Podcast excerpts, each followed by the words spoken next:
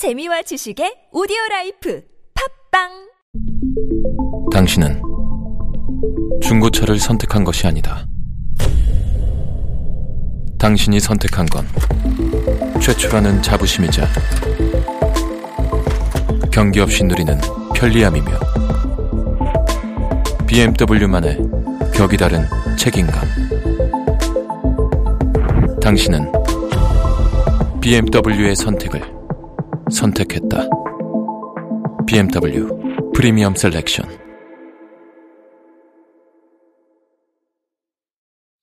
동안이냐 노안이냐를 결정짓는 것? 머리숱? 대한민국 대표 탈모 전문 기업은 헤어스 13만의 탈모닷컴? 탈모닷컴에서 직접 개발한 프로페셔널 탈모 방지 샴푸는 아, TS 샴푸. 늘어진 두피 모공을 꽉! 단 한 올의 모발까지 꽉! 사용할수록 풍성해지는 나의 모발. 이제 탈모 고민 끝! TS 샴푸.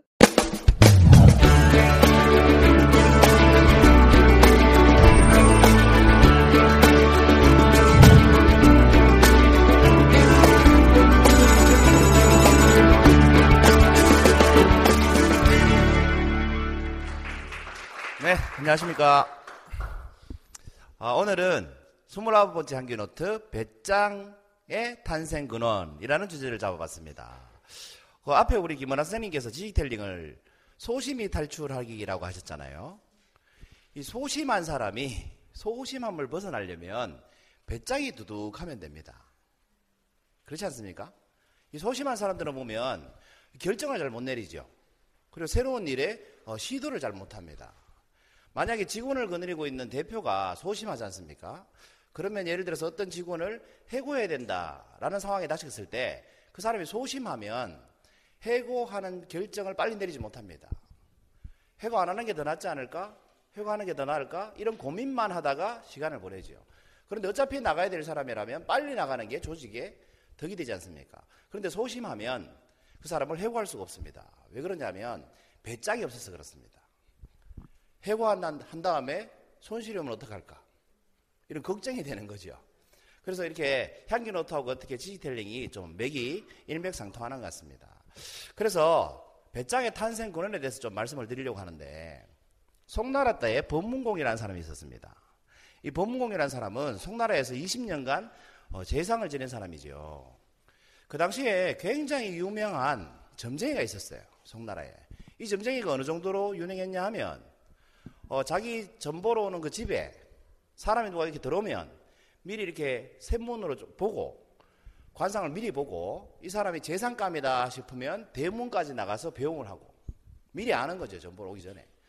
이 사람이 사도 정도 하고 말겠다 싶으면 마당까지 나가고 배웅을 이 사람이 무슨 벼슬은 별로 못하고 뭐 2박이나 이 정도밖에 못할 것 같다 싶으면 그냥 마루까지만 나가고 아무런 비전이 없어 보이면 그냥 방에 앉아가지고 들어오라고 했답니다. 그러니까 미리 사람을 척 봐도 그 사람이 어느 정도까지 성장할지를 다 아는 굉장히 유명한 관상쟁이가 있었습니다. 법문공이 이 관상쟁이를 찾아갔는데 관상쟁이가 방문도 안 열어보고 들어오라고 하더랍니다. 척 봐도 벼슬할 사람이 아니었던 거죠. 그런데 법문공이 이렇게 질문을 합니다. 제가 재상이 될 수 있겠습니까? 그랬더니 관선쟁이가 이렇게 대답을 하죠. 그럴 상은 아닌 것 같습니다. 실망을 해서 법무공이 돌아갔습니다. 그리고 며칠 있다가 법무공이 다시 이 관선쟁이를 찾아왔습니다. 찾아와서 이런 질문을 합니다. 그렇다면 의원은 될 수 있겠습니까? 그런데 이 당시에는 의원이라는 게 지금으로 치면 의사죠. 이 당시에는 의원이라는 게 사회적으로 굉장히 인정받지 못하는 직책 중에 하나였습니다. 직종 중에 하나였습니다. 그래서 이제 점쟁이가 물어봅니다. 별로 이렇게 좋은 것도 아닌데 왜 의원이 되려고 하십니까? 라고 물어보죠. 그랬더니 본문공이 대답을 이렇게 합니다. 저는 제가 사리사욕으로 출세하려고 재상이 되려고 했던 게 아닙니다. 도탄에 빠진 백성들을 구제해주고 싶어서 재상이 되려고 했습니다. 그런데 당신이 내가 재상이 될 수 없다고 하니까 그렇다면 돈이 없어서 이 병을 고치지 못하는 백성들이라도 구제해 주려고 의원이 되려고 합니다. 라고 얘기했습니다. 그랬더니 관상쟁이가 이렇게 대답을 해줍니다. 당신은 재상이 될 겁니다. 그것도 굉장히 훌륭한 재상이 될 겁니다. 여러분 본문공이라면 뭐라고 대답했겠습니까? 본문공이 이렇게 대답을 합니다.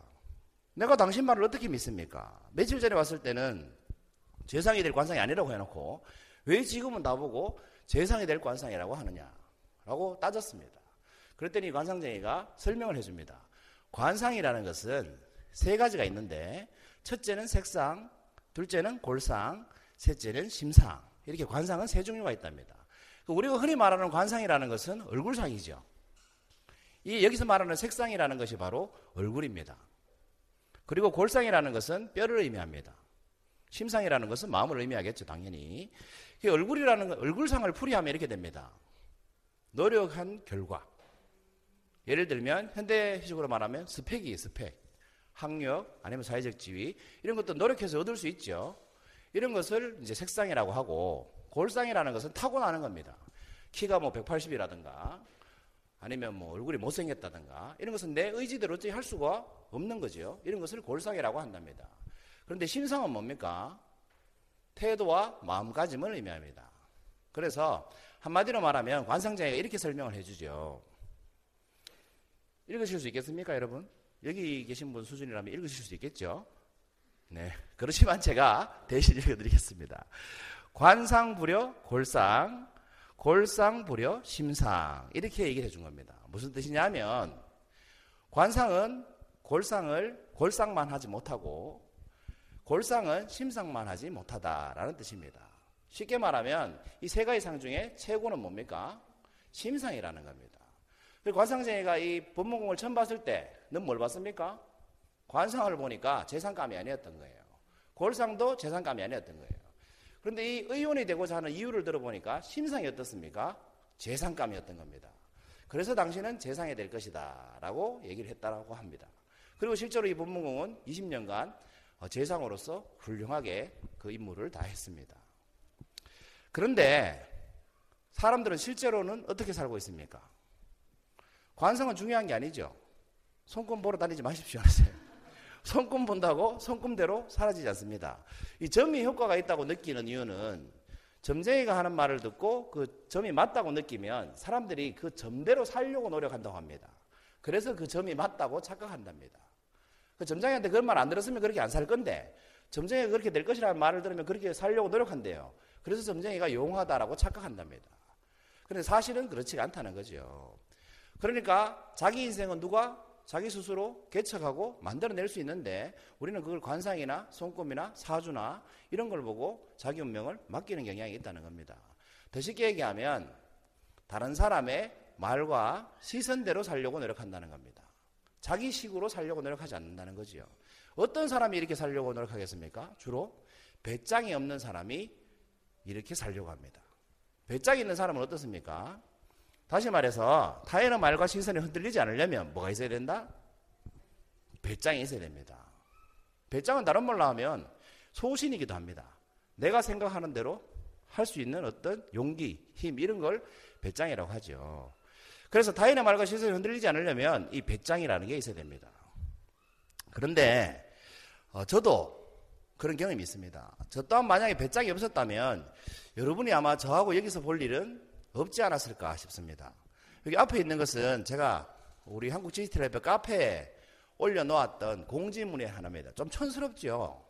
역시 오래되다 보니까 날짜를 보시면 2007년도 10월 22일입니다. 우리 협회에서 최초로 했던 어, 지금으로 말하면 지식 페스티벌인데 그 당시엔 이름이 KBC 인재 서포터 정기 원래였습니다. 이름도 촌스럽죠. 제 사명이 인재 서포터다 보니까. 이렇게 시작을 했는데 2007년도에 처음 시작을 했는데 이때 제 주변 사람들이 이런 말을 많이 했습니다. 이때 제가 이걸 처음 시작할 때는 저는 강의 경력도 전혀 없고 강사도 아니었고 물론 그리고 교육 사업을 하는 사람도 아니었습니다. IT 업종에 있던 사람이었죠. 제 사업을 하던 IT 분야에. 그래서 제가 교육 사업을 하겠다고 최초로 이 행사를 하겠다라고 했죠. 아는 분들을 모아서. 그때 주변에서 저한테 공통적으로 하셨던 말씀은 이겁니다. 열심히 해보세요. 시작합시다. 이거였겠습니까? 아닙니다. 이런 말씀을 주로 하셨습니다. 회원들 좀 모이면 시작하자. 누가 온다고 벌써부터 행사를 하려고 하노? 이런 조언을 많이 주셨습니다. 물론 저를 아끼는 마음에서 그런 말씀을 하셨겠죠. 그때 제가 대답을 이렇게 했던 기억이 납니다. 회원이 모이면 행사를 해서 되는 게 아니고 행사를 해야 회원이 모일 거 아닙니까? 그러니까 합시다. 라고 했습니다. 저에게 배짱이 있었던 거죠. 왜? 행사를 하면 사람이 모일 것이고 그 사람이 모이면 또 다른 사람이 올 것이고 그러면 할 수 있다라는 배짱이 있었습니다. 그래서 제가 시작을 했던 겁니다. 만약에 타인의 시선과 말을 듣고 제가 시작한 줄 알았다면 여러분하고 저하고 만날 일이 없었겠죠. 이게 동영상으로 녹화되고 있으니까 온라인에서 저를 만날 일도 없겠죠. 여기 오프라인에서 제가 강의를 하면 과거에는 오프라인에서 제가 강의를 듣는 분이 다 있지 않습니까? 그렇지만 지금은 어떻습니까? 제가 지금 여기서 29번째 향기 노트를 하면 유튜브를 통해서 수백 명이 제 강의를 듣기도 합니다. 그래서 사실은 제가 지금 수백 명을 앉혀놓고 강의를 하고 있는 것과 같은 거죠. 왜? 배짱이 있었기 때문에 이런 날이 올 수 있었다는 겁니다. 그렇다면 오늘의 주제입니다. 이 배짱의 탄생 근원은 뭐겠냐는 거죠. 무엇이 있어야만 배짱을 가질 수 있겠냐는 겁니다. 여러분 뭐라고 생각하십니까? 그것은 자기 확신입니다. 자기 확신. 말 그대로 스스로 굳게 믿는 마음을 우리가 자기 확신이라고 하죠. 이미지를 보면 굉장히 위험한 포즈로 위험한 곳에 누군가가 매달려 있습니다. 이 사람이 떨어질 거라는 확신이 있으면 매달리겠습니까? 안 떨어질 수 있다는 자기 확신이 있기 때문에 이런 짓을 할 수가 있는 겁니다. 새로운 도전을 하는 사람은 망하려고 도전하는 사람은 없습니다. 새로운 사업을 하는 사람은 그 사업을 망치려고 사업을 하는 사람은 없습니다. 새로운 누군가를 만나려는 사람은 그 사람과 헤어질 각오로 만나는 사람은 없습니다. 그렇지 않습니까? 공무원 하시면서 오늘 이 자리에서 강의를 시도하시는 분, 강사가 되겠다고 발표를 하시는 분들도 자기가 망치려고 그 일을 시작하지는 않는다는 거죠. 어떤 마음을 합니까? 잘할 수 있다고 생각하니까. 아니면 최소한 잘하고 싶기 때문에 그렇다는 겁니다. 그러려면 뭐가 있어야 됩니까? 자기 확신이 있어야 됩니다. 나는 잘할 수 있다. 나는 성공할 수 있다는 자기 확신이 있어야 된다는 거죠. 그럼 어떻습니까? 배짱이 생깁니다. 여러분 배짱이 생기면 결단을 내리고 뭔가를 시작할 수 있습니다. 시작하고 나서 그것을 끝까지 끌고 갈 수 있는 힘이 있습니다. 배짱이 없으면 계속 할 수가 없습니다. 왜? 당장 수입이 안 들어오면 불안해집니다. 내가 이렇게 먹고 살 수 있을까? 이대로 가다가 망하는 거 아닐까? 그런데 어떤 사업도 처음부터 돈이 들어오는 사업은 없습니다. 그렇지 않습니까? 사람의 성장 곡성은 올라갔다가 내려왔다가 좀 더 올라갔다가 내려왔다 이렇게 성장하지 않습니까? 그렇기 때문에 내가 떨어지고 있다는 것은 올라갈 일이 있다는 뜻이고 올라가고 있다는 것은 떨어질 일이 있다는 뜻입니다. 분명한 것은 그렇게 곡선을 그리면서 계속 성장할 것이라는 뭐가 있어야 된다? 자기 확신이 있어야 된다는 거죠. 그 자기 확신이 있는 사람은 배짱이 있고 배짱이 있으면 당당하고 소심하지 않고 자신감 있게 살 수 있습니다. 그래서 29번째 향유노트 배짱의 근원은 무엇인가?